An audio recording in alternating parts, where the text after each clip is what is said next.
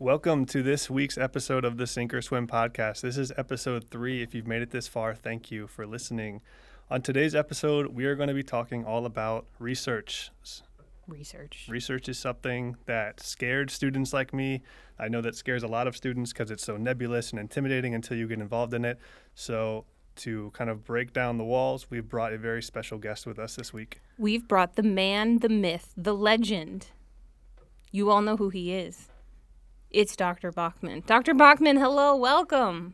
Hi, thank you for having me. Thank you for being here. I think it's important that you're here because I think you are a bit of a mystery to a lot of students. Am I? Oh, for sure, right? A bit of a legend, I would say. Well, so for us, when you were the first course director we had. Technically, you had PI though. Well, you had professional immersion, 2 weeks. Nobody remembers that. Sorry, Dr. Griffin. PI was definitely helpful, and it was definitely our first block. But fundamentals was the first challenging. It felt like the beginning of medical school to me, and I'm pretty sure everyone. That's fair. Yeah. It was, micro, immunology, anatomy, the tough stuff right off the beginning, and you were the head of that, so you were the first authority figure I think a lot of us had academically. Yeah, you set the tone for what to expect in medical school for everybody in our class and the 3 classes after that. And I think it went well. Well, it wasn't without its challenges, right? We can all admit that. That's fair, yes. I think... it was challenging probably for both sides. I was just about to say that. For as challenging as it was for us and as challenging as it's going to be for any med student, it had to have been extremely difficult for you all because brand new med school. Yeah. And just the quick recap, because we talked about it before probably twice now, fundamentals was the first block of learning we did as a charter class where we went through the basic sciences, mostly biochemistry, anatomy, micro, pharm, really heavy hitter, immunology. Yeah, yeah. Genetics. Tough stuff. Very tough stuff for a new medical student. Some pharmacology, like pharmacokinetics and stuff like that. And Dr. Bauckman was the head of it, essentially. So he's the course director. Tell us what you do as a course director. So course director is essentially the architect of the course. So manages a lot of the background things. So making sure all the lecturers have like their objectives in order, that everything aligns together as much as possible. It's meeting the standards for the curriculum as a whole, and that it somehow will connect down the road to the systems classes that you have. So we do have a systems-based curriculum. So if people are tuning in from other schools, not every school is going to have that.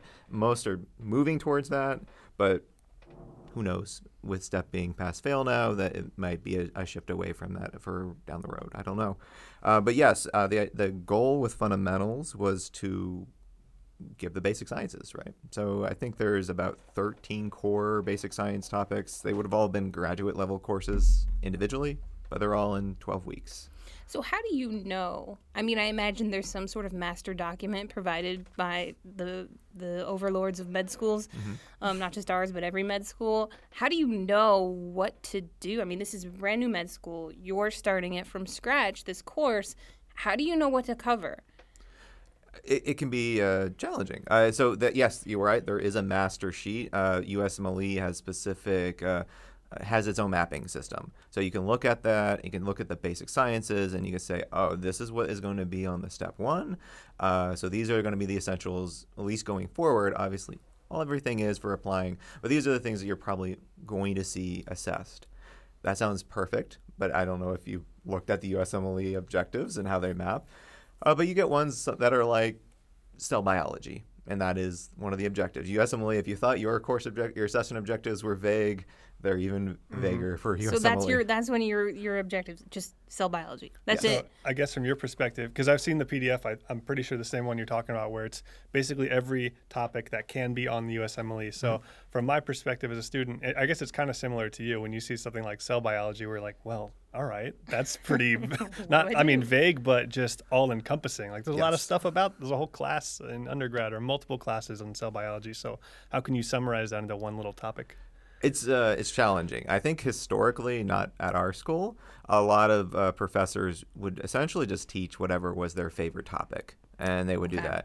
And I think there's been and again, I'm speaking anecdotally. I don't know if that's how it really was back in the day or not. But I definitely observed that from other schools that I had been at. So this wasn't the first school that I had been participating in curriculum before. I was never in this leadership role, but I was very familiar with how courses ran and the background material. And so I did bring some of that into this. I think as far as knowing what should be covered intentionally, some of that comes similar to what you have talked about previously is practice questions a lot. So we have access to, and I think in this regard is a really useful tool, retired test questions from the STEP. So we can look at those, and it's very secretive. We're not allowed to talk about in detail with those. We can't show you those that material at all, but we can look at it in the back end. And you know, there is a breakdown for those USMLE topics. So it's not just cell biology, there's subfields of that as well. But even those are very broad. So looking at these retired questions, the more you look at them, the more you like try to see, okay, what maps to these objectives, the more you get a good sense of like what they actually mean by those objectives. And it gives you a better ability as a course director to kind of hone that for any of the faculty that are giving those lectures. It's like, while you might really enjoy topic X, they really go more into topic Y. So maybe loosely cover this topic and go into topic Y. It gets challenging, though, with fundamentals of basic sciences, because you need to know all the ground material to be able to apply the more complicated material that you're probably going to get assessed on. So that is probably one of the more challenging ones, I think, to get in a nice, neat bow, but we try. So. And that was one of the challenges that you all worked through, though, I think. Mm-hmm. From our experiences, the charter class through to the following years, everything became much more, I guess, consistent, working with different lecturers and getting everybody on the same page. I imagine that was difficult. It was. I mean, it's a startup, so it's brand new. We were trying to get everyone acclimated. When you're going into something, like I previously was a postdoc at WashU, when you go into a system that's existed for over 100 years, I don't quote me on the actual time it's existed, it's established. So something has already come before, and while that's modified significantly since its origin, there's always something that is you can grow from. So coming in really from scratch and kind of asking for a different system that most, I think, the faculty weren't used to, because it was they're used to teaching in other programs and that weren't necessarily the medical school. It's challenging. So it did take a lot of practice, reassessing what the material was. But we got there. I think it's improved. I never think that fundamentals or any course is ever going to be perfect. It's always something that has to get reassessed every year. Right. It's going to evolve every year. I mean, when we all were in the first pre-clerkship year, COVID was not an element to talk about, but it will certainly be one, especially in CPR. There's sessions on COVID now. Wow. So, that's pretty cool. Yeah. I would say we got through it, though. We got through the fundamentals part. And then one more thing, this reminded me because I heard you talking. The whole idea is our charter class, we're supposed to be a class of trailblazers. I think maybe we are. I don't know. But you yourself also a trailblazer. I'm going to say the obvious. You're very young. Yes, very much. I saw you at my interview day, and I thought you were one of my fellow interviewees, but you were actually the assessor for our mock PBL. And I remember looking at you and going, hey, dude, what's up? I didn't see you earlier in the room. I remember this, actually, yeah. And I was like, oh, that guy seems cool. And then when you introduced yourself, I was like, oh, no. But there you are. I messed up. So tell us about your path. You're kind of a lifelong academic person. Yeah, I think I wanted to ask that too, because the extent of what I know about you, unfortunately, is that you're the course director, and now you have other roles at NSUMD, and unfortunately that's kind of the end of it. So yeah, I'd love to hear more about your background, how you came to be here, and all of that. All right. Start off, where did you grow up? Where did I grow up? Yeah. I was born in the D.C. area. My parents. That makes a lot of sense. Why? You wear nice suits. I wear nice suits. Yeah. I didn't wear suits until this job, actually. Well, so I was jeans, t-shirt kind of thing. It was within you to know what suit to pick. Awakening kind of thing. Okay. It happened. All right. In either case, I was born in the D.C. area. My parents had me rather late in life. So by the time I was two, my dad retired. My mom was already around that as well. So they moved down to Florida because that's what you do when you retire.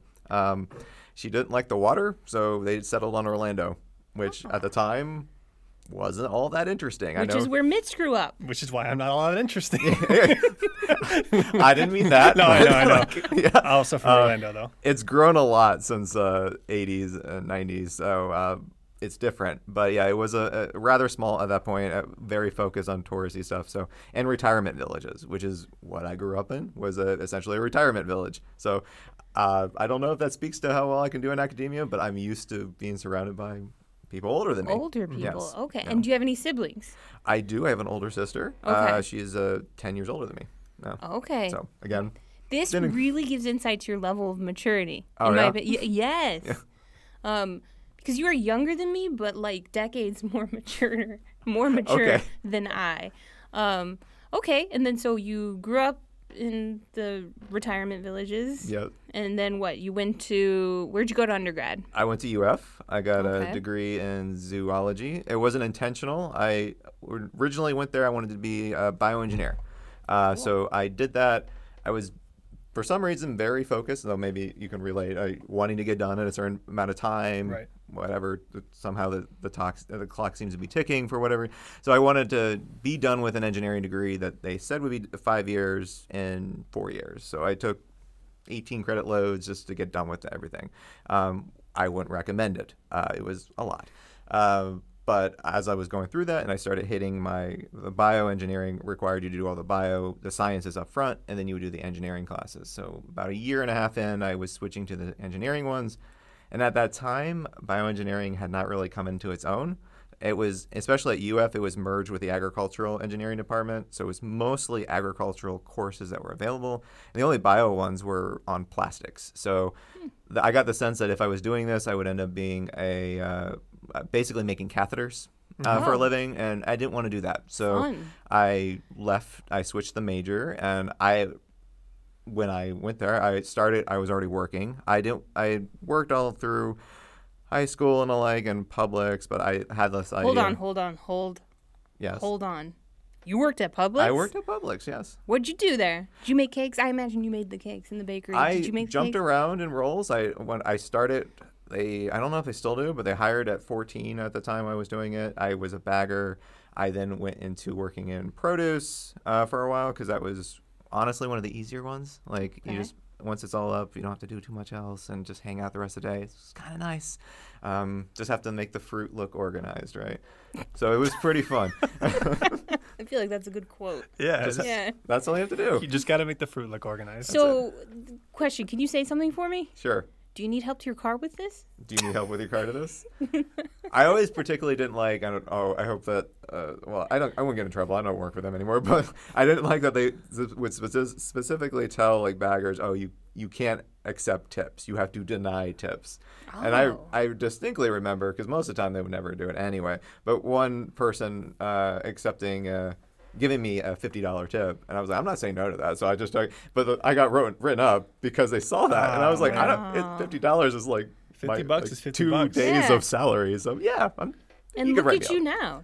What? Look at you now. Oh, look at me now. Yeah, look at you now. You don't need that Publix job. No, I probably do, but it's like it made you who you were.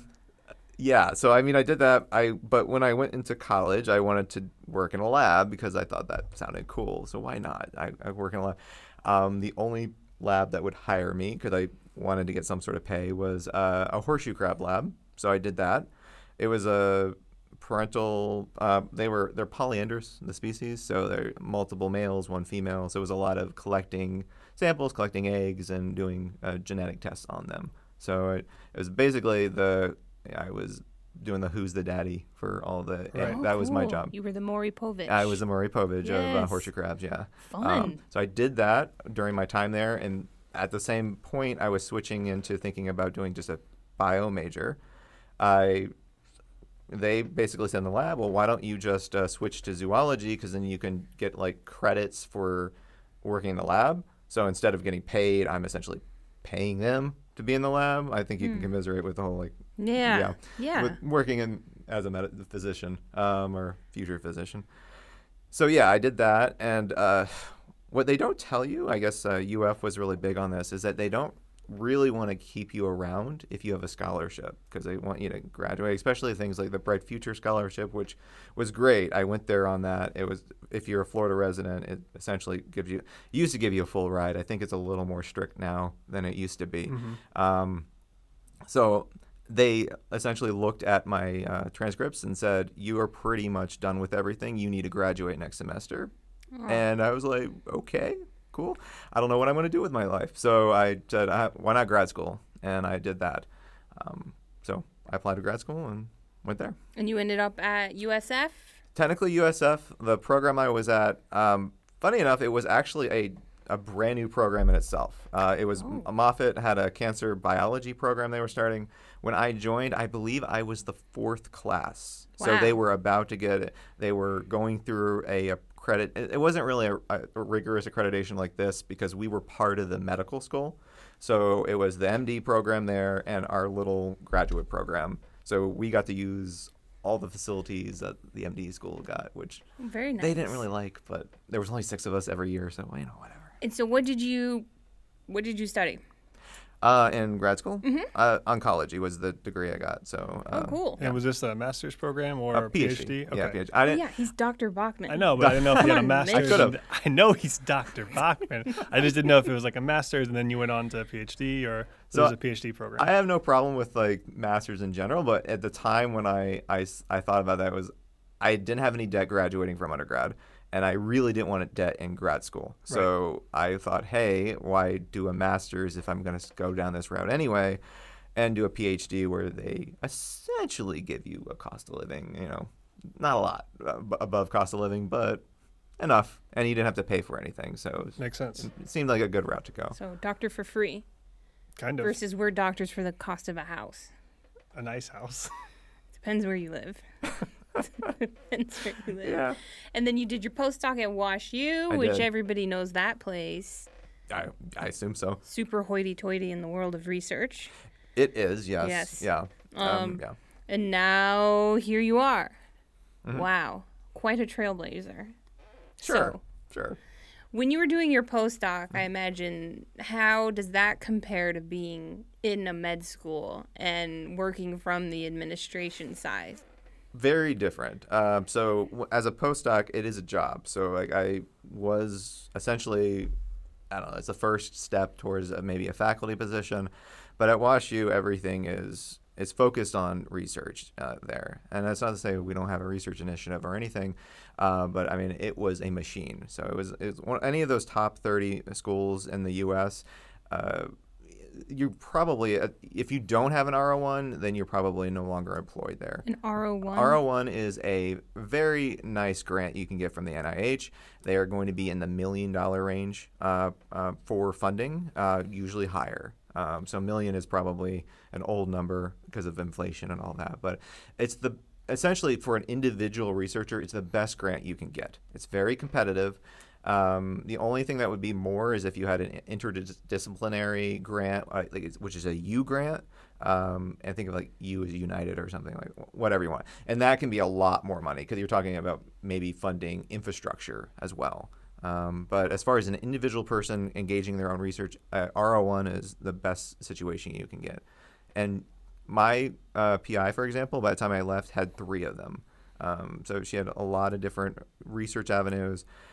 And it kind of just continuously builds on itself. I think what's not appreciated in research as far as like, oh, why can't you just go out and get one of those, is that the infrastructure really matters.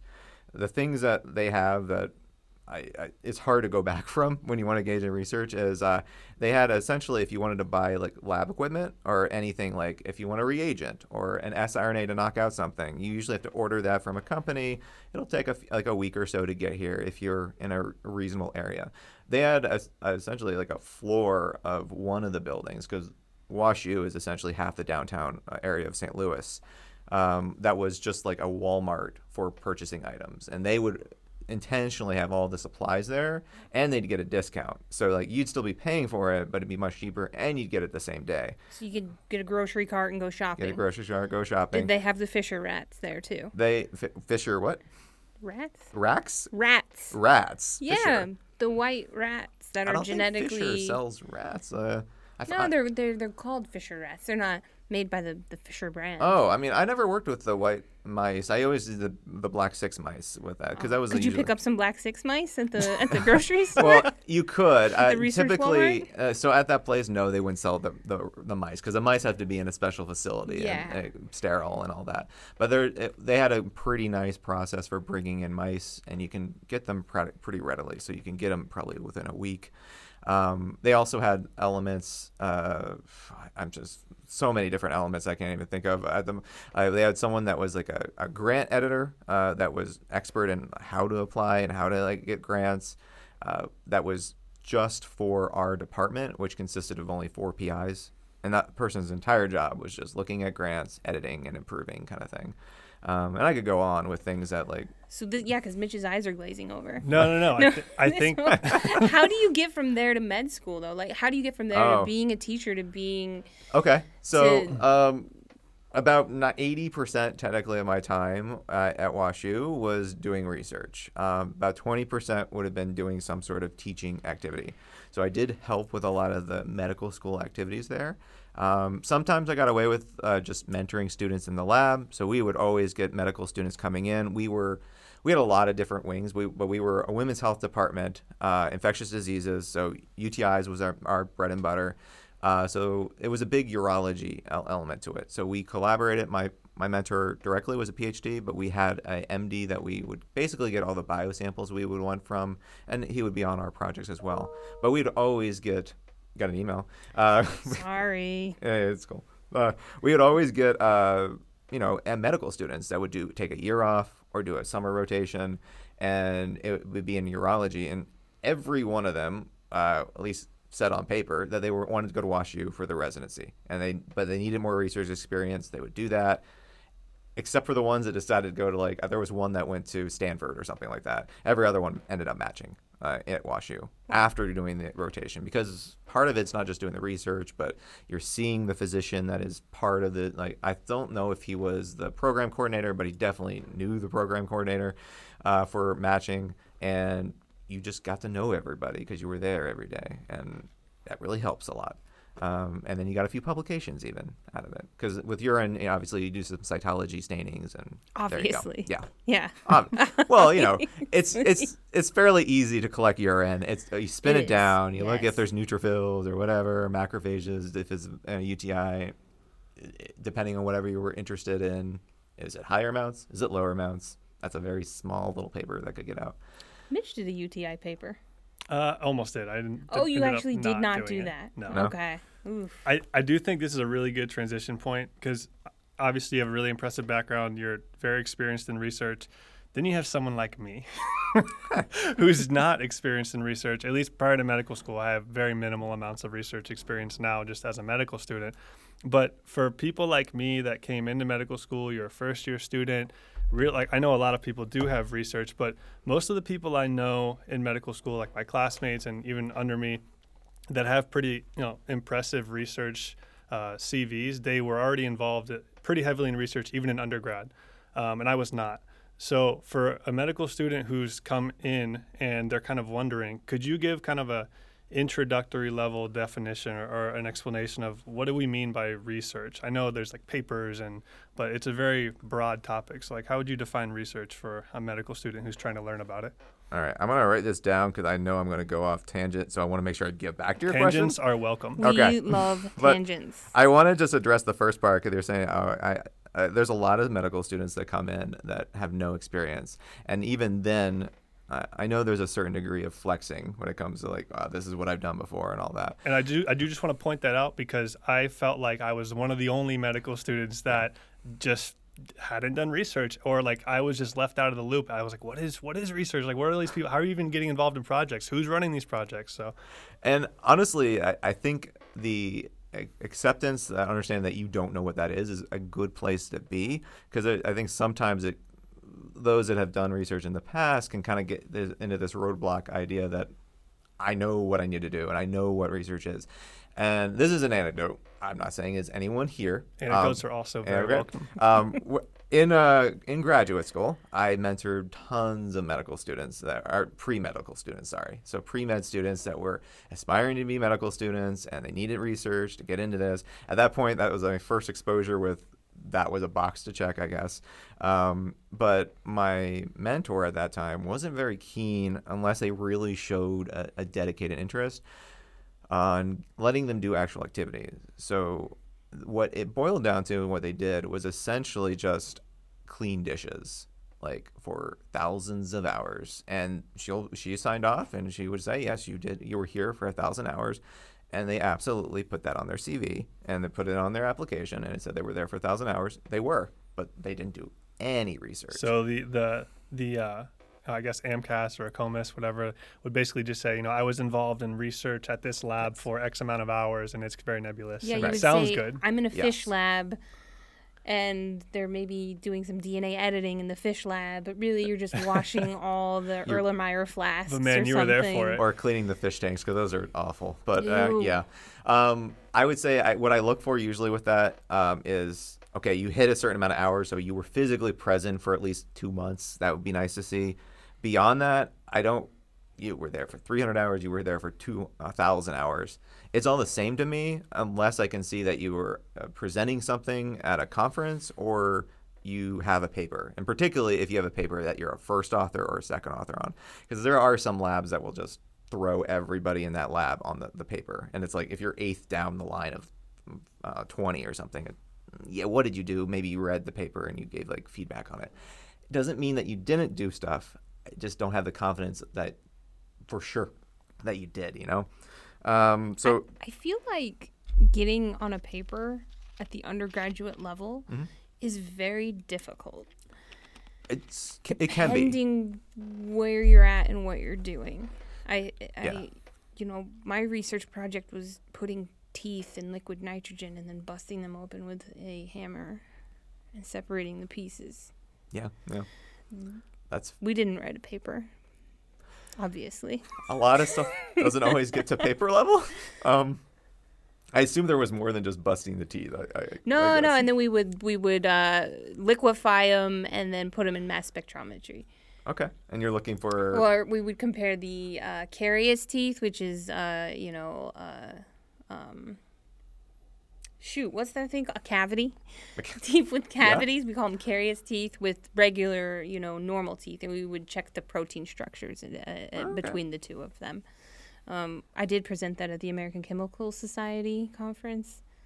So I am better than you, Mitch. So I'm a pretty big deal. Yeah, I'm kind of a big deal because of that. But you did something, though. So you had something you thought about the project. I also collected city river water in Denver and checked for bacteroides. Okay. To see who was pooping in the water. Fair enough. The city of Denver used that data. Interesting. To see when the different blooms of poop would show up in the water. Cool. Spoiler alert, summertime. That makes sense. Good time to poop in the river. Do some contact tracing of the river. Yeah, we did like seasonal poop changes in the water. Oh my gosh. So that's this. I say that to say that you do not need to have medical research to be involved in the research process to have it on your application and look fine. And it can be pretty challenging to get like clinical research projects. Even as a medical student, it can be very difficult. And I mean, we can go into I think you want to talk about later the nuances of the types of research. But back to your question, what is research? It just boils down to having a question and applying that through the scientific method. I'm sure you've learned scientific method in elementary school, repeated it over and over. That's all research is the scientific method. It's just applying it over and over until you have some outcome that seems consistent, hopefully consistent, that you can put down on paper and traditionally is novel. I think that there are issues with that concept. I do think reproduction of data is a good idea. It's weird that you'd have to say that, but it is pretty challenging to get a Me Too paper out of something, as in like I know this person's done this, but I just did it and it showed the same thing. Isn't that part of the scientific method? It needs to be reproducible across time. Which makes it problematic when literature doesn't really support that kind of concept. Is it Is it a funding issue? I think it's maybe somewhat of a funding issue. I think it's also just that the journals themselves are a business, and it costs a lot of money to get in those paper journals. So I think it's all about what is interesting, what is novel, what's getting excited. And for you as a researcher too, a lot of your clout depends on you being cited as well.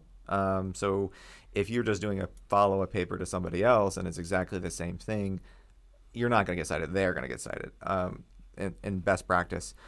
Now, one caveat to that, and it doesn't always make the light of day, and is that if you work in the same field, so I worked in cancer, I worked in infectious disease, but my main bread and butter was iron biology. So if you stay in the same field, it's a rather niche group. So all the assays that you do are going to be pretty much the same assays over and over once you get used to it, at least in like the any field. But I was mostly a cell bio wet lab kind of person, and I did some in vivo stuff as well. But like those projects, you sort of end up doing the reproduction of those projects by simply doing your own project, because you have to like do that step to move to the next step, which is whatever your question is. So in a way, you can behind the scenes know that what they did is on the level. And in some ways too, if say like I discover a mechanism and then someone wanted to know a next step of that mechanism or the influence of that mechanism on this kind of tissue, well, they would have to see that the mechanism actually exists for that to even be a thing. So it's sometimes refreshing to see like I had one paper where I talked about a cell signaling process that I was working on, and someone else came out with something similar. It was different, but they inadvertently showed in like one of their figures that the same thing I was doing. So it was nice to say, oh, another lab across the country did the same thing as me for this one experiment. Makes me feel like I'm on the level in some sense. So that part doesn't really get to the public all too often, but if you are as an expert, you should be cognizant of that. Is there collaboration in terms, or does it get sort of nasty? Or do people, is the idea, because I imagine that scientists are affable, caring people who want to share everything with the world, their methods, how they did things, be very clear, very transparent, so we can all reproduce everything together and advance human, knowledge. Yeah.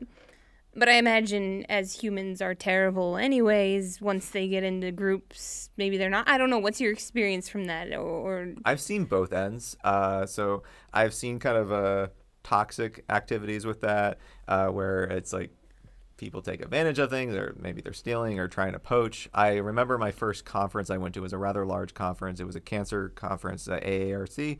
I had a colleague who was a graduate student as well, and she had worked prior to getting into grad school, so she was basically continuing her project. She was presenting on this drug. It was a kinase inhibitor for melanoma at the conference. It was getting a lot of traction, and I remember being off to the side and seeing someone quickly leave, get on their cell phone and be like, don't worry, we are ahead of them, so we can just publish now and we'll scoop them. And it was a weird thing to have to break to like a friend. Sounds like a movie. It was bizarre. Sounds like a movie. It's like, oh, I actually have like something scandalous to tell somebody. That's amazing. Wow. Submit the paper. Yeah, like it was. But clearly, he was tasked to go to that poster, look at it to see how close they were and if they could beat them to the punch.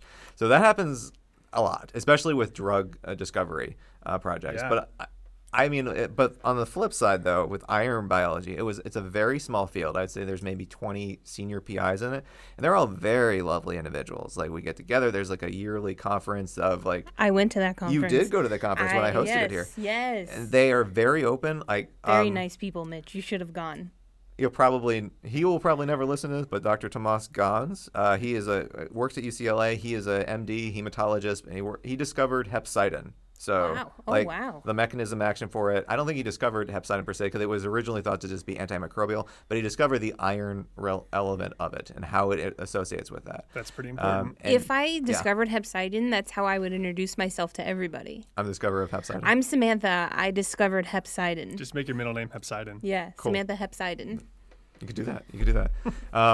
Or not. But anyway. Did he name it hepcidin? No, it was already previously named, because that was why hepcidin is found in the liver, and it's also antimicrobial. So it had nothing to do with iron when it was known. He found that it the whole role it plays is regulating iron. Right. So it wasn't known up until that point because it's a very small peptide hormone. It's very hard to like regulate in vitro. But he found that his lab developed a mouse model for the knockout of it, and it was, for a while it was the only one. I just asked him in a conference, "Hey, can I have that mouse?" And he's like, "Yeah, sure, you can have it." And he just sent it. Like, and I had them for my projects. He was very supportive of anything. Always good about asking questions.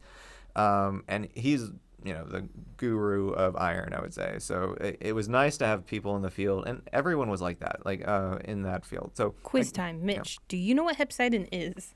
Yeah, I think I do. Okay. I literally just said it, but yeah.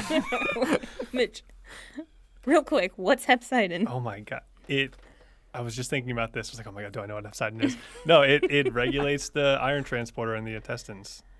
So it's actually ubiquitous, but yeah, intestines absolutely, liver definitely. Mm-hmm. So it interacts with ferroportin. So that's the iron export for the cell. It decreases the expression of ferroportin, right? So it causes it to internalize and degrade, essentially. So then it's pretty much the only one that can get rid of iron as a mechanism.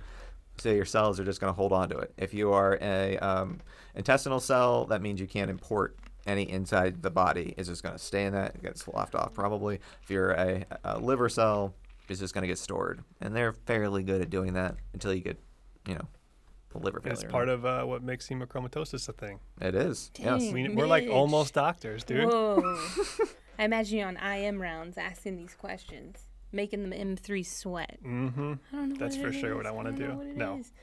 Right, what else do we got for Doc Bauck here? All right, so sorry, I called you Doc Bauck. That's fine, that's fine. It's a very... isn't it? It kind of rolls off the tongue. It's endearing. It's all right. You have to earn Bauckman. It, though. Yeah, you have to earn it. Don't go calling Dr. Bauckman Doc Bauck. Yeah, you're not allowed to, whoever's listening to this. He is Dr. Bauckman, a learned doctor. I mean, maybe what we can talk about, if you want to pull up that chart. So, you know, from a medical student's perspective, all this is great, and like there's obviously so much that goes into the world of research, but in the really nitty-gritty level, you're going to be getting involved in some sort of project at some sort of level, and like that level, like we've kind of talked about, can vary from washing dishes at the very low level to, you know, really carrying the project on your back, being a first author, doing all the hard work. So one thing that a lot of medical students stress about is how many publications am I going to get? Like, I really need to get publications. Like, that's the end all be all when there's a lot more opportunities, or there's a lot more things you can do. This is important because I think a lot of M2s who have just taken their step one are now misguided and think, well, shoot, since, you know, step one's pass fail, now I got to bolster my research to stand out. And that might be true. It might not. But it might be true. You still have step two. But how does a med student, imagine Mitch. Mitch comes into med school. He doesn't have any research. He doesn't know what to do. He doesn't even know what he likes. And what I find with a lot of med students, it's either one or the other. You do nothing, or you're doing everything. And I think it's really easy to do nothing because you're like how I was, and you barely know what it entails, which we just talked about. Much less how to get involved in a project and meaningfully contribute to a project, which could result in like you being able to put it on your application. Mm-hmm. So what do? We come to your office. We go, Dr. Bauckman, please, I need help. I don't have any research projects. What do I do? Where do I start? I would be like, I have no idea. No, I'm sorry. I think there's a lot to break down with that. So the first being... well, what can you do while you're in medical school? Because first and foremost, you should pass your courses, right? So that should be your priority. It's quite often I have students that come prior to matriculating. They're like a week from PI. They're like, how can I join a lab and just do that day one nonstop? And pretty much the first 10 to 20 conversations I have and during that fall before they join or even as they're joining with PI is, I appreciate that you're very enthusiastic, but just hold on because you need to understand your bearings, like how well you're going to be able to perform in medical school. I get sometimes there's a bit of confidence. Everyone has come in as a high performer at some point, but as you know, it's a different game. So it's important to get that kind of comfort. And I was fundamentals course director for up till this past year. And I I intentionally would do that in fundamentals and saying, cool that you want to talk about this, but let's wait until after fundamentals. I would joke that it's because I'm busy, but it's really because I don't want anyone thinking about it at this stage, because you need to make sure you can do all right. With that in mind, though, it's still there's a time ticking with how much you can get done, and up till it's not even at the end of the point you graduate; it's the point that you submit your ERAS. So it's really only like 2.5 years that you have to do that. So I will give a plug and say that for our school, we do have a required research course. We don't mandate it over at the end. So essentially our required research course, we have opportunity at the end of the M1 time frame. So it's like over the summer from July, end of June to July and August. And it's basically the first session you take as an M2. It can be 4 weeks, but you have up to 8 weeks to take it. Anyone that's not an NSUMD student listening to this is going to be like, whatever. But if there's any out there, but there's some. There's some? Okay, that's nice to know. At least two. Two? Yeah. Nice. At least. At least. Oh. Yeah. Awesome. Okay. So, but it's the reason for that. The reason we give that time is that for any project that you do, especially an original research paper, in which I'll maybe go in a little more depth on that. You need to have time to get it done, because you can't just do that on the side, not think about what the specific goal of that project is, not being able to really flesh out that project and all the pitfalls, caveats with it, unless you have at least, honestly, 8 weeks. And it's probably more than that, just to get it started. I think some of the other pitfalls that students approach is they think that they can get a paper done in just that 8-week time frame, and that's not true. And sometimes I think that's discouraging. Like, I didn't get it done in 8 weeks, thus why bother? It's really supposed to be something that you get to start it and you continue with it whenever you can based on your workload, and keep doing it until you hit to that ERAS period. The goal should be to try to get a paper, or maybe more than that, by the time that you get to about your end of your third year, at least pushing that out so you can have something, they say, with the submission.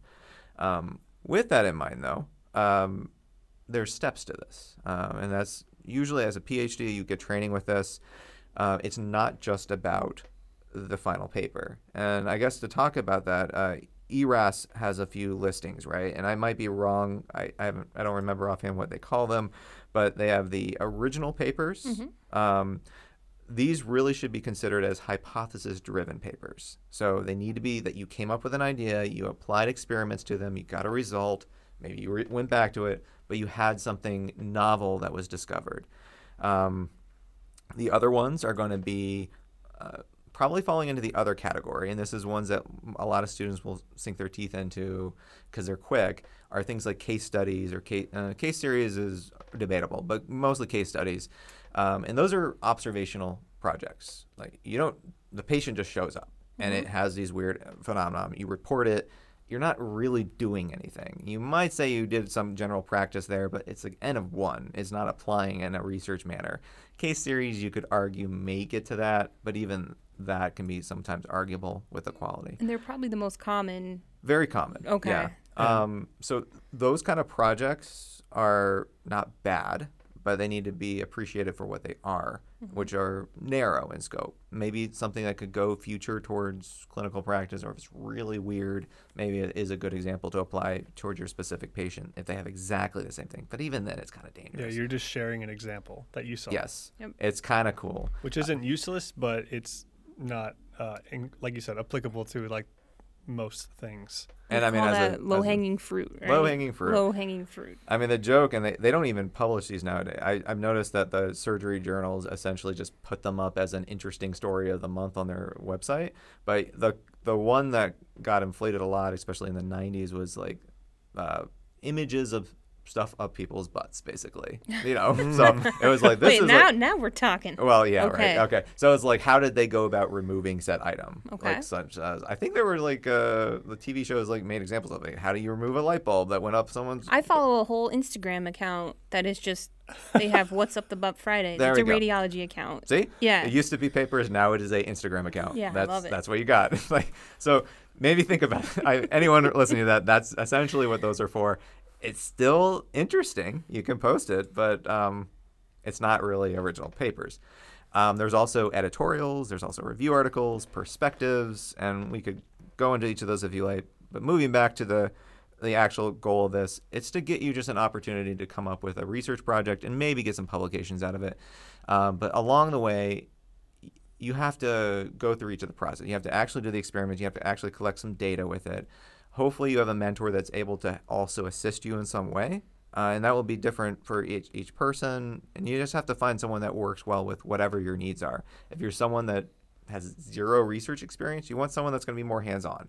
If you've done it before, you've done a few lab experiences, maybe you don't need someone that needs like all the time there. You're able to do free creative ideas and they just need to be there to give you some feedback.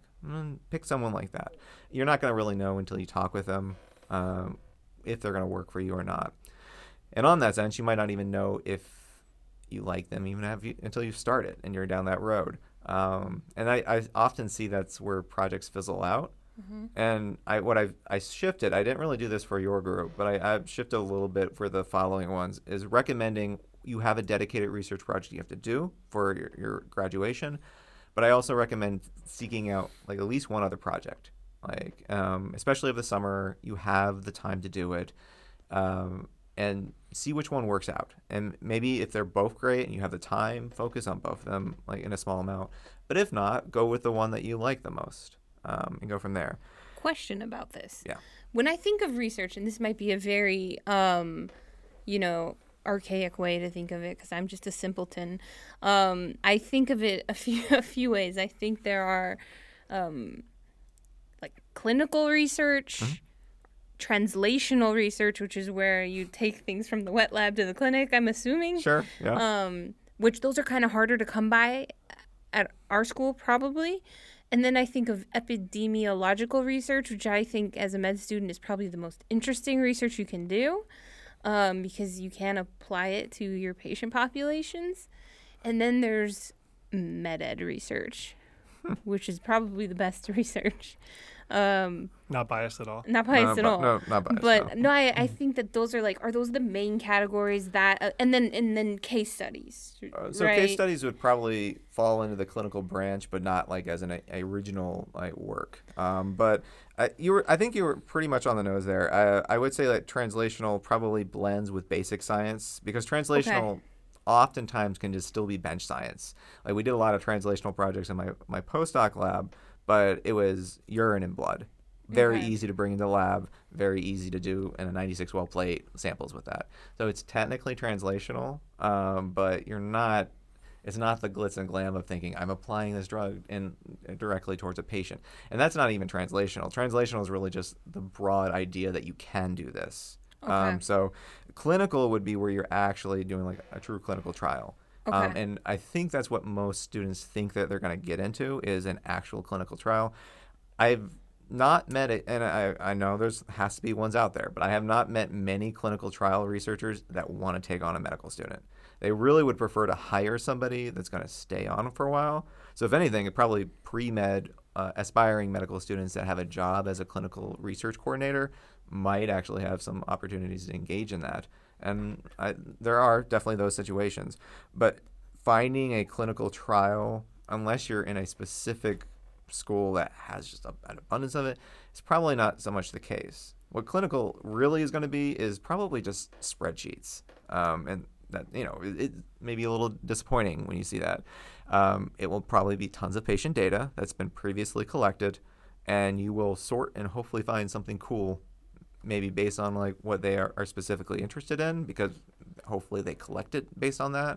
But you are using an Excel spreadsheet essentially. And it will vary between projects, but that's a lot of it. Survey is sometimes popular, but there's limitations to that. You have to get approval, you have to go through an IRB committee, and something as sensitive as patient data can get a little iffy when you're trying to ask them specific questions that are personal, because it's easy to reveal anything. So it's not impossible, it just takes time. And that's not something that all of you have the luxury of. So they don't tend to be the favorite projects. Epidemiology, as you had said, is a popular choice, mostly because it is kind of data. It's just like, you know, as epidemiology is, you're just looking at a mass amount of data from the population and you're kind of just extrapolating from it. Usually you're pulling from some sort of Hive database or whatever, or you're focusing on a certain population for whatever. And it does blend into clinical a little bit, depending on what they're utilizing. MedEd, I argue, is just epidemiology for medical students. Yeah. So it's great. It's nice. Yeah, it's in a focused population and everything. And they're type A, so they fill out surveys, usually. Yeah.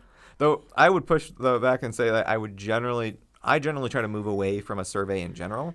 We're a brand new medical school, so you all get surveyed a lot. Mm-hmm. So I try to get away from that just because I don't want to subject you to another survey. And you get fatigue from it. So yeah. I generally try to move away from that when I do these kind of projects. I look more at bigger data, like looking at any trends of the school so far and applying them maybe to national trends, whatever it might be, or creating new topics or new activities and seeing how maybe students favor them or how does it favor performance or whatever it might be. Mitch, what did you do for research? That's funny you say. I was gonna ask you, do you want to just do a quick rundown of what you and I did to give two examples of like, students' perspective on like what we actually did? Tell me what you did. Like when did you because we have different paths. Yep. When did you do your research block? What did you do for your research block? So like Dr. Bauckman was mentioning, I did the required research block over the first to second year summer. Again, that was my first project I'd really ever been a part of. I met a director of research at a local big teaching hospital that I met through my emergency medicine mentor at the time, and basically just put me on the project. Is like what people say, just like I was one of the people helping out with the project. Like I was very upfront, hey, I've never really worked on a project before, so I'll help you out in whatever way I can, but like I'm gonna need to learn a lot of stuff. But my role was pretty limited. It was just taking electronic medical record data and like pulling a bunch of information from it into an Excel document like he was explaining. And it was good for me because like obviously that was just like lots of tedious, computer work, but then I got to see the process of like revising the manuscript and like what went into writing the document and helping with revisions and submitting it and then getting revisions back. And so I got to help writing the discussion, and just it was a really good introduction. And then that project I went on to present a couple times over the course of a couple years. So it was something I got to stick with long term. So it was the one I was able to speak about the most, because people inevitably ask you about your research in interviews, and they might ask you specifically what your role was on a project. And I was able to talk a little bit more about that and be honest. You know, this is my first project, but I did all this and I learned a lot, and it set me up to do later projects. And then I worked on 3 papers with a different researcher at the same institution. I wrote most of like the discussion and the abstracts and really helped a lot with those. And then the last thing I had 5 total projects, was work with a couple classmates in a medical education thing. We talked about SMS and medical education. So like those are my 5 things that I worked on over the course of like 3 years. SMS is texting, by the way. It's not anything weird. No, SMS, text messaging basically. Yeah. So, but from those 5 projects, I was able to make posters. I presented 4 posters. I'm just looking at my application. Presented 4 posters and did 3 oral presentations off some of those projects, and 5 publications total. I did another, one of the 3 projects I did was like I wrote my own commentary. So that was really fun too. But yeah, it was, it was a learning curve for me, but for somebody with no background, it was still very manageable. And I was somewhere in the middle of doing no research and some people in our class and other classes that just really pump out research through their 4 years, almost to a detriment, it can be. We have classmates that have done we're talking in the high double digit. Our record holder is over 30, I know that. Oh my goodness. As far as publications. Med school though. During med school. So I guess we could talk about that if you like too. Like what is it, why do you do research as far as like the bigger thing? I mean, that's a good question, right? I historically, I don't think most that went to medical school would even bother with research unless they really want to go down that track. I mostly at WashU interacted a lot with MD, PhD students, and I can say that they're very different in like personality type than I think an MD student. And I'm not just saying like, oh, like they're this way and that, but they're very much more like PhD or mindset, like a very like asking very nuanced questions, and you know, like a toddler that keeps asking why until you lose your mind. That's kind of like the versus just a toddler, which is the regular medical student. Right, which is me. But why? No, we referenced med students as toddlers in the last episode. Oh, that's did I do that? Yeah, we said, sorry. And I used the word toddlery. Yeah, I loosely remember that. Yes. I love you all. I don't mean that. But I mean it in the best way because they asked very great questions and they were very focused on like that depth. But even then, I noticed that when they do the MD PhD route, you kind of saw after they graduated, they would gravitate one way or the other. They would either be very heavily physician oriented, or they would, because they have to go through both, obviously, for medical school. But a lot would then gravitate towards the research end and pretty much just be doing research. I mean, they collect some patient samples here and there, but they weren't doing a lot beyond that. And I'm sure there's people that would say otherwise, but that's generally what my observation was. But for all of you, because this is a growing phenomenon, this was my take with it, is that there are certain fields that are moving towards a research-driven kind of concept. The two I think a lot about are ophthalmology and dermatology. And neurology, too. And neurology, yeah. But there's a lot of AI going into those. And it's great for the fields that are like using AI. Is that the data? Like yeah, we're just pulling up the chart. Sorry, I just dropped the iPad. Like shoveling around this iPad with like a bar chart thing. No, keep going. I'm sorry. But like there are fields that are moving towards AI kind of handling the job of that physician, the day to day. It's not saying it's going to make them completely obsolete, but a lot of what they might have done as a normalcy is kind of going away. It's either that a machine can kind of do it, or maybe one of the staff or a nurse practitioner or someone like that could do it as well, to make it the bottom line maybe cheaper for the patient. So I always saw it as like to make sure your job stays relevant, that your role as a physician in those fields is to elevate the field to the next step. So that is what research is finding what is next, applying it towards your field for the betterment of the field, because that's the only way it can grow and get better. Yeah. And in that sense, while I always was a little concerned with seeing like data, because those two fields in particular had tons of data about you need publications to successfully match, I kind of see why those would do that. Now, I think where it gets toxic, possibly toxic, is thinking that that should be applied to all fields or all positions in all those fields, because I don't think every residency will need research. Do you want to know which ones have the highest? Sure. What's the data say? The data says... What are we referencing? Just so others can look at it. Sorry. This is the NRMP charting outcomes data for 2020. Okay. And that just has all the... information about those who matched and did not match in the match for all the specialties. And so it looks like neurological surgery comes in at the highest. Their mean number of research experiences, and Dr. Bauckman, remind us, what's the mean again? Mean? The average? You want the definition of mean? There's some expert, questions that make you like question your reality. Like, do I know what mean is? Like, I don't know. I'm sorry. Like, they have an average of 6.1 research experiences. And just to, like a reference point, but so like publications is probably okay. So they have 23.4 abstracts, presentations, and publications. So I was looking at my ERAS application. I was saying I had like 5 total publications. I think I had around like 4 oral presentations and like 3 posters, something like that. But I only had 3 research experiences because the way that I grouped them and the way that I think you're supposed to group them is like one was with one PI, the other 3 were with another PI, or and then the last one was with, it was kind of myself, but it was with a different PI essentially. So those are just 3 experiences that led to a lot of different publications and opportunities. But when she's saying almost 7, was it 7-ish research experiences? 6, yeah, 6.1. Yeah. So that's a lot. With 23 abstracts, presentations, and publications. So 6 unique experiences that are different from each other. That's a lot in med school. So that's like, I guess we could break that down because I don't know the specific breakdown, and maybe you're going to like pull the next chart that does the breakdown. I don't know. But first, you touched on research experiences.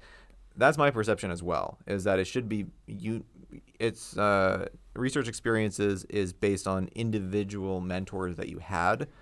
There might be exceptions where you might have a mentor that you worked in a cell biology lab, but they also are a clinician, so you also did a clinical project with them. That would be different experiences, because the idea is that they're shedding their knowledge or their experiences, and you get a flavor for how they do research, because everyone has a different style. So that's what it should be in my mind as well, but I don't know necessarily that all medical students understand that, and that maybe they're seeing that as a one-to-one, and while some get it and some won't, and that might be why you see such a high number. It's because they're obviously wanting to present the best they can. Yeah, and like 10. I put that's 3 because I remember I met with you at some point, and that was kind of your recommendation. I was like, hey, these are 3 similar projects with the same PI. Let's put them as one experience. So I was like, okay, but I could have easily like just ignored that advice, padded my stats in a way, and just had 5 research experiences, which, you know, it doesn't change what I actually did, but it looks like a higher number. Exactly. And nothing was stopping me from doing that.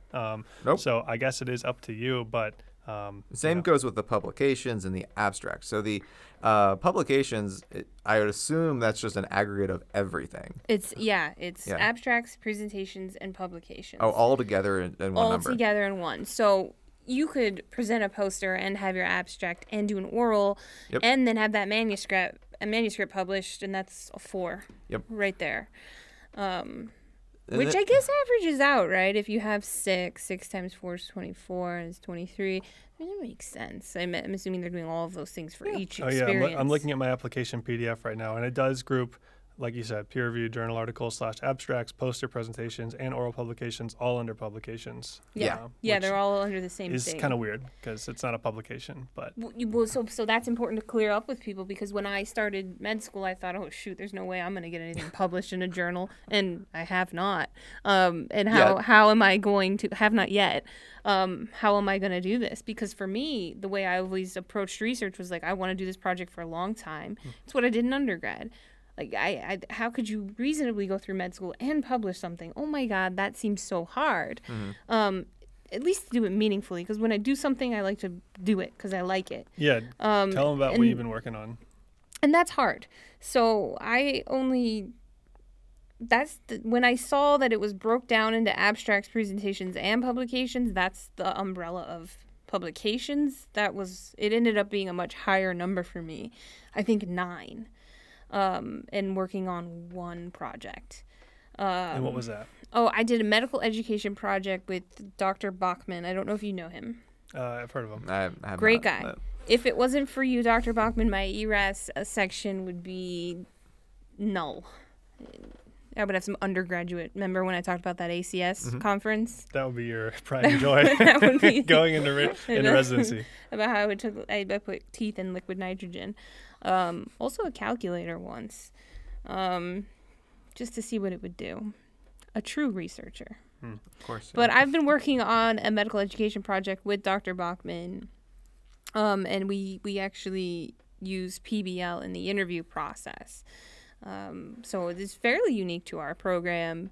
We are the only program that does it. If anybody's interviewed at our school or they're going to interview at our school, we have a PBL portion of our interview. And it's just for you to really get an idea of what the problem-based learning environment is like at NSUMD. And we take that data, because we give them a survey afterwards that we put through the IRB process. We give them a survey afterwards, and we take that data and we see how they even like the process. They like it, but I'm not sure if they say they like it because they have to.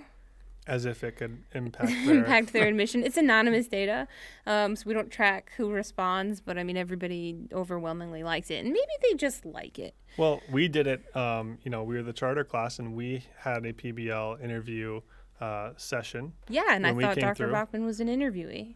Right. Yeah. I didn't realize he wasn't. Yeah. Yep. Yeah, but we did it, and I truly did like it. I thought it was fun. It was definitely way lower stress than being one-on-one with an interviewer. And it wasn't the content of the case wasn't exactly similar to what we do on a day-to-day in our medical curriculum, because you weren't a medical student yet. Right. But the format was the same, and the feeling and experience was the same. So I think it was good. Just to see how you do in that environment, if you like it, and just how it feels. So, So Dr. Bauckman was kind enough to let me work with him on this project, and that helped us get... you were the only one that wanted to, but... That's not true. Well, Uma and you did. Yeah, like... she's the best. But we worked on it together. We wrote new cases, and it sort of evolved into this big thing where we now hosted the interview every week. I don't know what you're going to do without me when I graduate, if I graduate. It's become quite a fun project. I'm going to miss it. And we've been able to present that at international conferences and national conferences and local conferences. And we, yeah. I think it's important to point out, too. That's pretty much it. That's all I do. When you go to residency interviews, like I said, people will inevitably ask you about what research you've been involved in, if you have, which hopefully you've done something.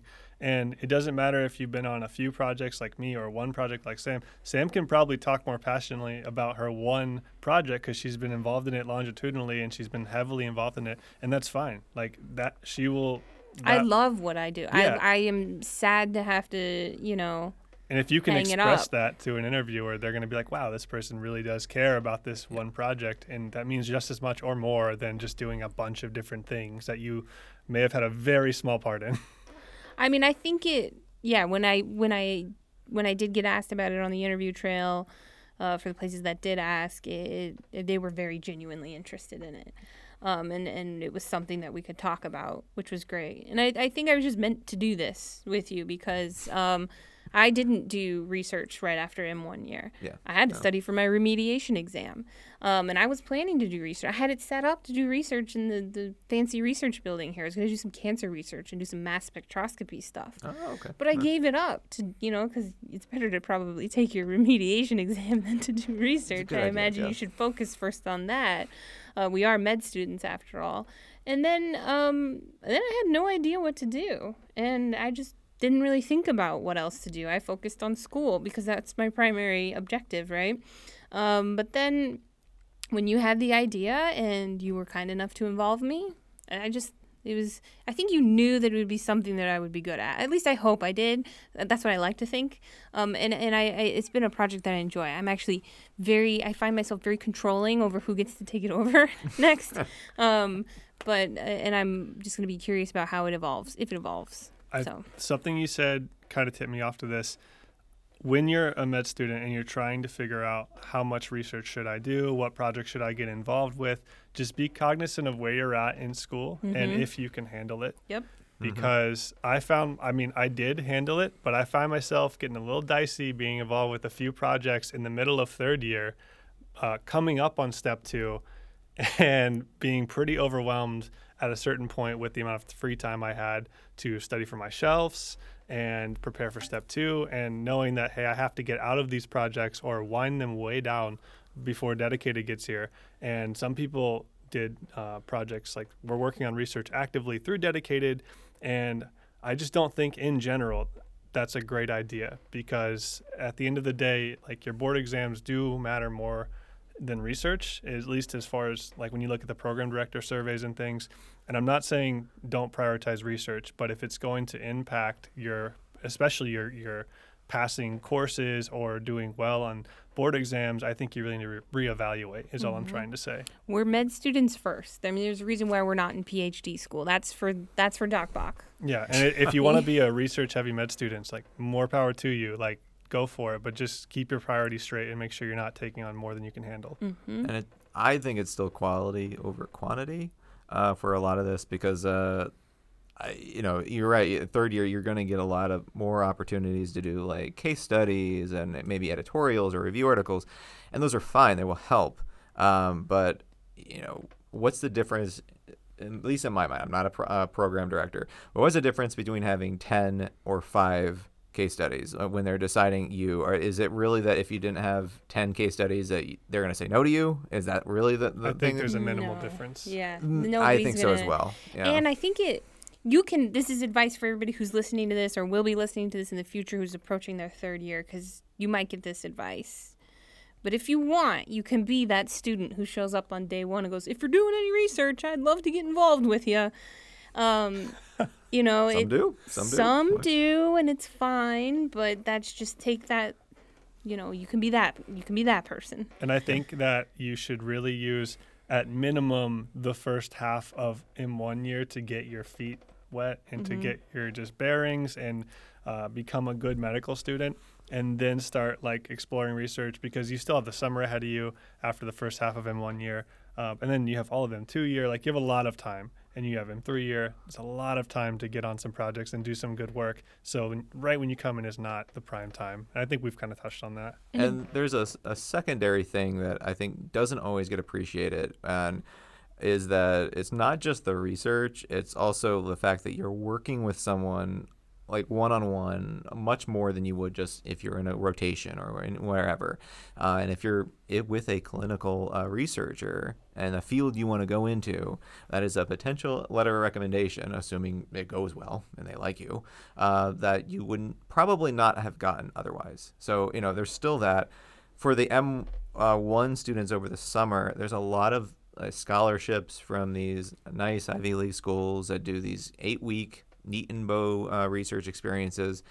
I really encourage all students to apply. Anyone listening, only from our school. Everyone else, you don't have to. But from our school, please apply. Because they're great experiences, and they pair you intentionally with someone, at least at the time that you're an M1, of what you'd like to do. Like one we have a lot of students go to every year is the MSTAR program. It's focused on aging. It really fits well with us in South Florida because we have a higher aging population than Where's most that states. At? MSTAR? MSTAR is all over. So there's ones in Boston. Okay. There's one in North Carolina, UCLA, UCSD. Was it in New York? NYU has one. Like, so it's a grant that NIH sponsors, and there's these schools that apply for it. As long as they can show that they can provide this dedicated experience, there are certain expectations that they have to do, then they get to do it. Since COVID, a lot of them have been pretty good about these projects being pretty much asynchronous. They're still going there, but like they can be done virtually as well. Okay. And it's just a great experience. Plus, like I said, they're networking while they're doing it. In the best situation, hopefully they're networking. And that's the same idea with going to conferences. Yes, it's great you have an abstract. You have the abstract, whether you're just there mentally checked out or not. But if you go there and actually communicate with people theoretically in the field you want to go into, it's so much more beneficial than anything else. And if you like your project and you are show some spark that you enjoy this. They can see that kind of correlation to this is how they'll be if we accept them into our program. It's all the unconscious things that are, don't necessarily go on paper, but they definitely help in the long run. What do you think about, for M1s that are just about to start here, or current M1s, even M2s, are all future students here? Now you're getting into this is becoming a more established school. What do you think about upperclassmen or your fellow students being a good resource for research? Maybe they have a project they want that someone needs to take over and expand upon. Is that an option too, or are we not quite at that level? It's always an option. So you touched on a thing that was rather challenging early on, probably starting after your year, especially when we had that shutdown where a lot of people were kind of doing research projects because they had time, because you weren't going to the clinic right away, we have research projects, we need faculty to help with that, but there's only so much bandwidth that faculty can provide. Right. So you have all these students jumping on projects, a new class joins. Well, you didn't just give up your project, theoretically, unless you hated it or something, but you're still on your project, you're working on it. So you don't want to give that up. And they need new projects. So it gets difficult every year up to a point, because now you all are graduating. My phone is telling me it's 2:00. Ah. I can't even turn it off now. It's okay. Maybe I'll edit that out. I don't know. But, no, we're going to leave it. Leave it in? Okay, yeah. That's fine. Yeah. Bloopers and we leave it. Yeah. Okay. So all of you are graduating. You'll, like you had just talked about, probably going to be able to give up or going to give up at least some of your project. You're still on the project because you put the work in, so you'll be on the paper whenever it comes out. But that's something that can be passed on. It's usually the role of the mentor, but it certainly helps if the student that was on that project wants to transition it out to help. Because everyone moving on, if you are going to do research projects, you're leveling up each time. So you need to be comfortable mentoring individuals as well. And knowing that, like, at some point, you won't be the first author on these, that you need to let that medical student be that first author. Right. Pay it forward, even if maybe no one was paying it forward to you. Hopefully they were, but if they, that should be how the process goes, is the junior one, as long as they're doing the work, they're writing that paper, they're doing the experiments, they should be that first author.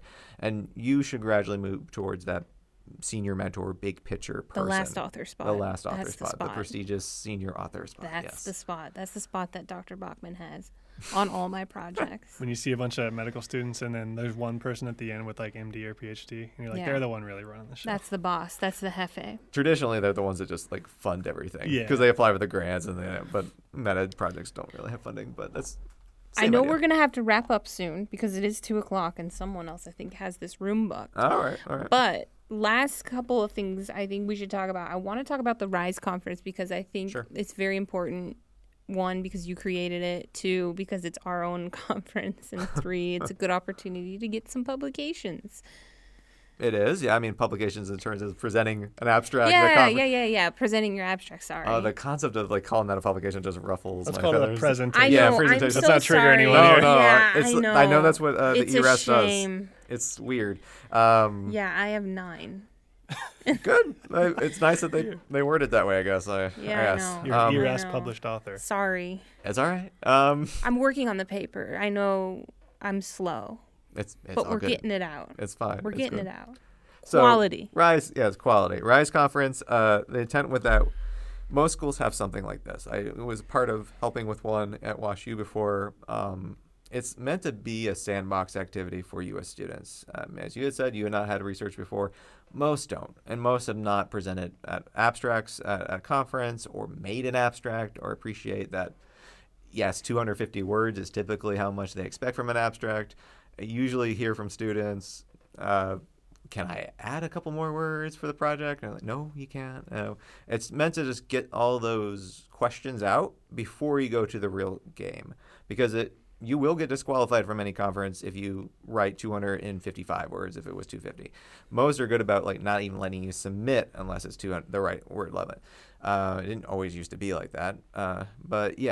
So you have to get comfortable with presenting, knowing how to put together a poster. We haven't had an in-person one for 2 years, but even idiosyncrasies like, and we're going to get kicked out soon, idiosyncrasies like... I was just checking to make sure there's nobody at the door. When you print a poster, you might make it on PowerPoint and it's like to the edges because you're trying to fit as much as possible. It will get cut off. And I've had it happen before where you print it off and it gets cut off, and then the librarian person is really mad at you because you... now she has to print your thing again after you edit it, and it's a waste of it. So it's all those little work things, and it kind of bleeds to the bigger thing too, where I deliver research sessions for all of you longitudinally as a thread director for research, and the goal I initially did was just, I'm going to teach you research things and what I knew and what I learned. And I think I even had all of you do like a mock grant, which I think you all hated, but that was intense. I remember that. Do you remember that? Yeah, the mock grant. I didn't hate it. I don't remember hating it. I loved it. And then you also had us, your threads are good. And then you also had us do the, what's the site thing that you had us do, the site manager. Site manager? Citation manager? Citation? Oh, you mean EndNote? Yeah. Learn how to use that, yes. Yeah, we learned how to use EndNote. Well, I went to my Peds rotation. There was a resident who didn't know what an annotated bibliography is. But saves you so much time. But I know how to use EndNote. But yeah, I thought some of what I did, I think, was like probably overboard with enthusiasm with it. I was like, you could learn how to write a grant. You probably won't have to worry about that all that much. But what I shifted more towards was, what are tools that you can have in your career that would be beneficial? Like EndNote was a class I did one session on EndNote just so you knew how to use that, because you probably had not used it before, and I'm not necessarily expecting you to. I mean, when you come in to do these the first time, you just assume like things that you do so much, so often, you're like, surely everyone knows about this because it's common sense to you. It's not necessarily to others. And that's the same with like making a poster or making an abstract. That is an end assignment for the research course, because I want you to actually do it and get that experience and understand that this is the process. All the intention with them is that hopefully these are tools that you can apply and be a better, at least at applying research in your career. Not necessarily that you are a researcher, but that you're somebody that is good at understanding how to go about hypothesis-driven activity. Evidence-based medicine, that's the buzzword, right? Hopefully someone that can answer the original question of what is research? At least you'll know. Yeah, I think just having a starting point, just knowing like, oh, okay, this is how I ask a question. This is how I try to answer that question. Yeah. This is my bias that might be inherent. These are things that, this is how I should collect data. This is how I should ask these certain questions. And I think that's all important. If we just walk away knowing those things, knowing how to go about those things, I think that's it. We don't have to discover the cure for cancer. And it's appreciation, too, that, as much as you hope everyone's publishing good quality stuff, there's a lot of garbage out there. Especially COVID, I don't know if you've seen, there's, interesting data showing, not data, but literally just counting the number of publications with COVID. It's the single largest topic that's ever been published on in the history of publications ever. And it's within the 2-year time frame that this has happened. Is it just because it's such a hot topic and, if you do happen to find something that blows up, you're just going to get a lot of clout, as you said earlier? You will get clout, yeah. So it is a publish or perish model. It is also, if you're the first to find this, it's going to be really cool. It's novel. So publish. You get COVID was an interesting example of it, but before that, there was always flavors of the year. Yeah. It would be Zika or Ebola. Infectious disease is probably a hot topic in general. There's always new things, yes. Yeah. But even things in therapeutics, when I was coming through grad school, mRNA was being talked about as the way to cure cancer, which now it's just it's just mRNA. Why did everyone freak out about that? What's mRNA? MicroRNA? Oh, I don't know what that is. It's sRNA. I'm kidding. It's a little more, yeah, okay. I think they make a vaccine out of it, right? Yeah. Well, that's mRNA vaccine, not miRNA. Oh, you're talking about mRNA. I'm just confused now. What? Anyway, yeah. But this is a good point to end this because I think we're going to get kicked out. But Dr. Bauckman, what's your best piece of advice for anybody who's trying to get into two things? Trying to get into med school, what sort of research would you want? Because also Dr. Bauckman does a lot of admissions stuff, so... Off the record, but yeah. You're on the admissions. Yeah, I'm on the admissions. You do admissions things, right? Yeah. Oh wait, is that not supposed to be? No, it's should fine. I delete that? It's okay. I'm not going to. I didn't think so. But unclassified. So, best piece of advice for pre-meds or aspiring med students, and then also best piece of advice for med students. For research, I guess. For research, and life too. And life, you want. All right. For pre-med, do a project that you can speak highly of and that you understand, because it's going to show when you put into that submission that you did something on that. And be descriptive on what you did, because if it's only otherwise, I'm going to assume you wash dishes. So explain what you did in that. And if you only wash dishes, then say you observed or whatever. Just, I'm not saying you have to admit that you wash dishes, but, Yeah, I've seen where they write, was involved in a project, and then they make the description of the project just so incredibly detailed with protein names and stuff, and they're not talking about what they did. It just makes it sound really fancy. Yeah, and that's just. And it's also not the end all for as far as admissions go. It's not a requirement that you've done research, and a lot of medical school students don't have it coming in, and that's all right. Yeah, right there. Yeah. It's just you right here. And that is okay. Unless you're going to a school that says we are we only do this, we expect this. If you're doing an MD PhD, you probably need to have some background in that. Yeah. But otherwise, no, you don't really need that. So if it's something that is really makes you interested and happy, then do that and put that on there. Otherwise, focus more on service or focus more on something else that makes you shine as an individual, but doesn't seem fake, I guess. It doesn't look like you just checked a box because I didn't need to do research.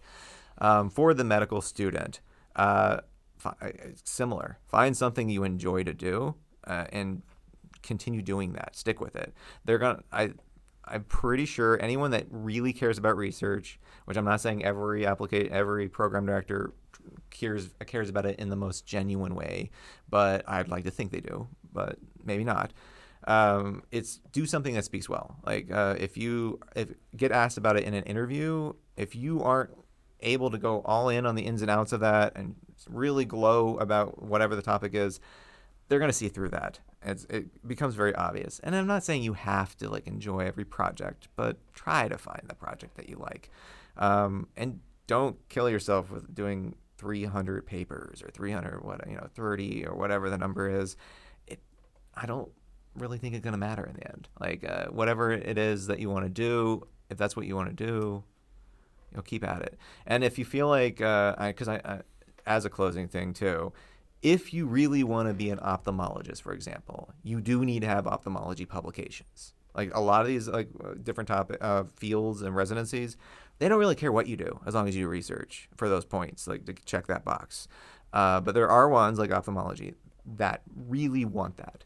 And it's not like 10 papers, it's like one paper. And like a first author would be a deal for increased odds.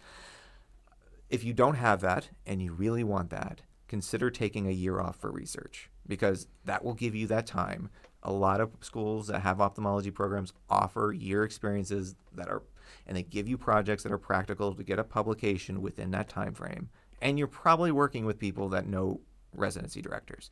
Do that. I talk with so many students that I give that advice to when they say they want to go into those fields, and they're just kind of like, no, I'm not going to do that. Do you have to pay a year of tuition to do that? No, you take a year off, okay, and actually you'll probably get paid. Like, okay. Especially if you do a T32 training grant, which is through the NIH, it's tax-free. So you'll get like tax-free salary. Okay. And like, you take a year off though, you come back afterwards, and it's fine. You always want to do it right after your Step 2 exam. Like, you're done with your clerkship, you're at your prime, you take your Step 2, you got your number, cool, it is competitive for whatever you want to do. Take that year off and then come back and do your year 4. Never graduate and then do research, because then you're just in limbo. And so finish year 3, take Step 2, then take your year off, come back, and then you just have 4th year in application. Exactly. You want that U.S. senior designation on your ERAS. Yes. You do not want the U.S. grad designation on your ERAS, because then it's like, did this person match or not? Are they reapplying? Too many questions. It's better to go through at the end of your 3rd year. With that said, you have to apply in December of your 3rd year. So you can't just wait till July and say, hey, I think I want to take a year off and apply for one of these programs. You can still take a year off, but you're probably going to, hopefully someone will hire you, or you're going to be doing it out of your pocket.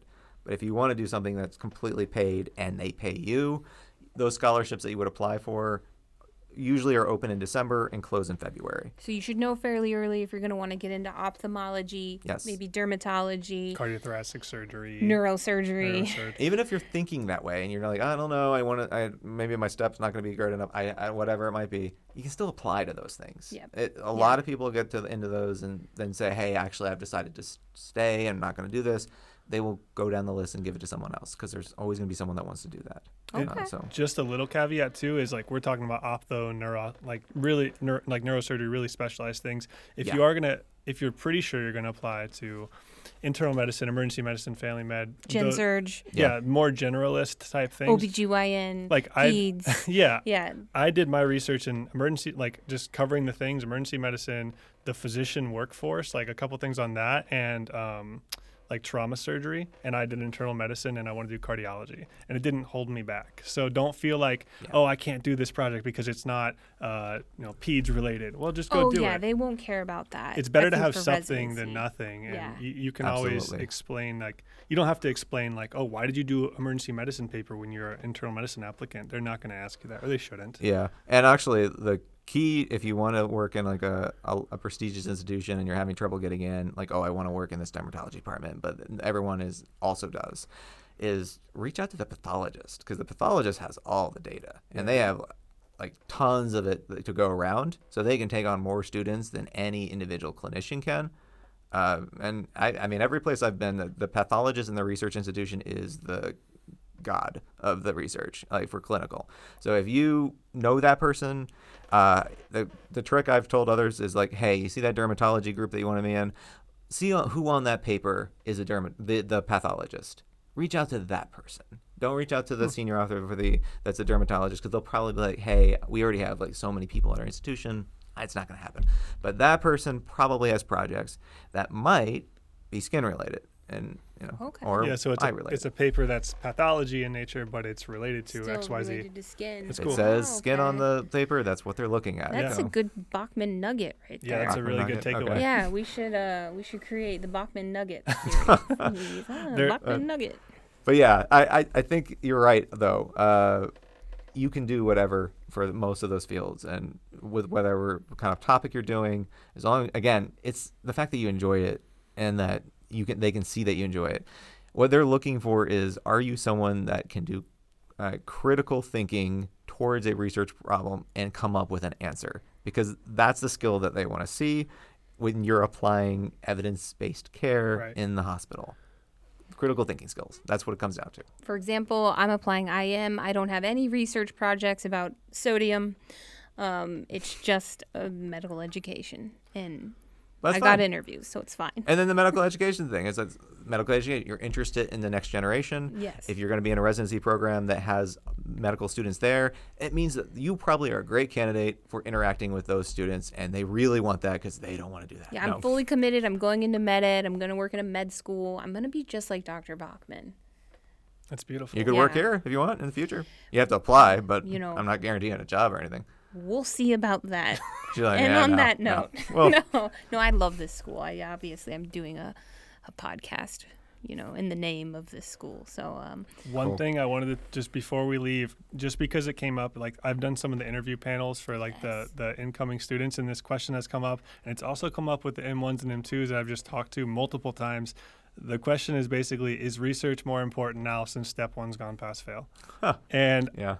The answer I gave them, and you guys can tell me if you agree or not, is it's not like it became more important. It's just now you've removed one objective measure that program directors have. So like the proportion of everything else changes and goes up a little bit. So it's sure. Is it like more important because there's one less objective measure? I guess so, because that's now another objective measure. But it's not like you're going to go do more research now in lieu of that fact that it's pass fail. So it doesn't really matter, is my opinion. Yeah, I would agree with that. Not that research doesn't matter, but the change doesn't affect how much it matters. You don't have to kill yourself to go find some random case report. And I would worry with the perception of that because, like, I don't think, like you said, you can only do so much research while you're here. What I worry about is the quality of that research that's going to come out. So don't be tempted, you as an aspiring medical student or current medical student, to do something like that. Just be like, oh, well, they said they can get me like a ton of publications if I just like continuously pump out stuff or writing or whatever. Don't fall for that because it's just a very slippery slope. It's not a good idea to go anything like that. It just sounds. It's also your name too, right? If you're in something that hasn't gone through the rigors of traditional, review, then that's not good. You know, you want to go through the review process. You want it to be strict, and that's part of the fun, too. I agree. Well, on that note, I think it might be time to wrap it up. Dr. Bauckman, thank you. Dr. Bauckman, thank you. It was really a pleasure talking to you, getting to know you more, and thank you for shining a light on the often nebulous topic of research. Hey, it's fun. Can I ask you how you feel about the pronunciation when people call it research versus research? I've never responded. I've never had that question. I've never thought about it. But you've heard people say research, right? I've heard it. I've just never processed that. So I'm kind of like, well, let's sleep on it. Let me know. I'll think about it. Wait, also, we have to say, Dr. Bauckman, this podcast, your idea. Oh, thank you. Yeah. So I mean, I did absolutely nothing besides, hey, do you want to do a podcast? And then you are one of the charter class members of the Sink or Swim podcast. Yes, I appreciate that. You are the overlord of Sink or Swim. And I don't know how well this sells. Let me know how many like hits you get from this. But I'd be happy to talk about other topics like admissions, or if we would love to do an admissions topic. Or if you so are bold, you want to talk about the first year of medical school and all the. We would love to talk. We got to get some more M1s in here and people who have done it new and improved. Yeah, and I think each episode we're getting a little better, just understanding how to run the thing. The first time we were winging it for sure. Yeah, the second time we used one mic. Yeah, we used one mic the first episode because now we have three. Yeah, we're learning as we go. Now we have three mics going. We got ideas for the future. We can handle up to four mics. We've discovered. Yeah, so it's a big deal around here. Yeah, we're pretty big. Yeah. So it's been fun, but thank you for coming. Thank you for listening if you've made it thus far. And until next time, thank you for listening to the Sink or Swim podcast. And hopefully, just one last thing. Mm-hmm. This served as the great redeemer for Dr. Bauckman. And now people know he's not so misunderstood. He's just a normal guy like you and me. Totally. Yeah. Yeah. He's a good guy. He's a great guy. Like him. And thank you for making my ERAS application acceptable. Thank you, everybody. All right. Bye. Wait, no playout music? Oh, yeah, playout music, please. Well, I thought you were going to do it this time. You're the playout music person. Playout music. It's our podcast. Are you going to sink? No, you're going to swim. No, you're going to swim. I thought those were pre-recorded. I didn't realize.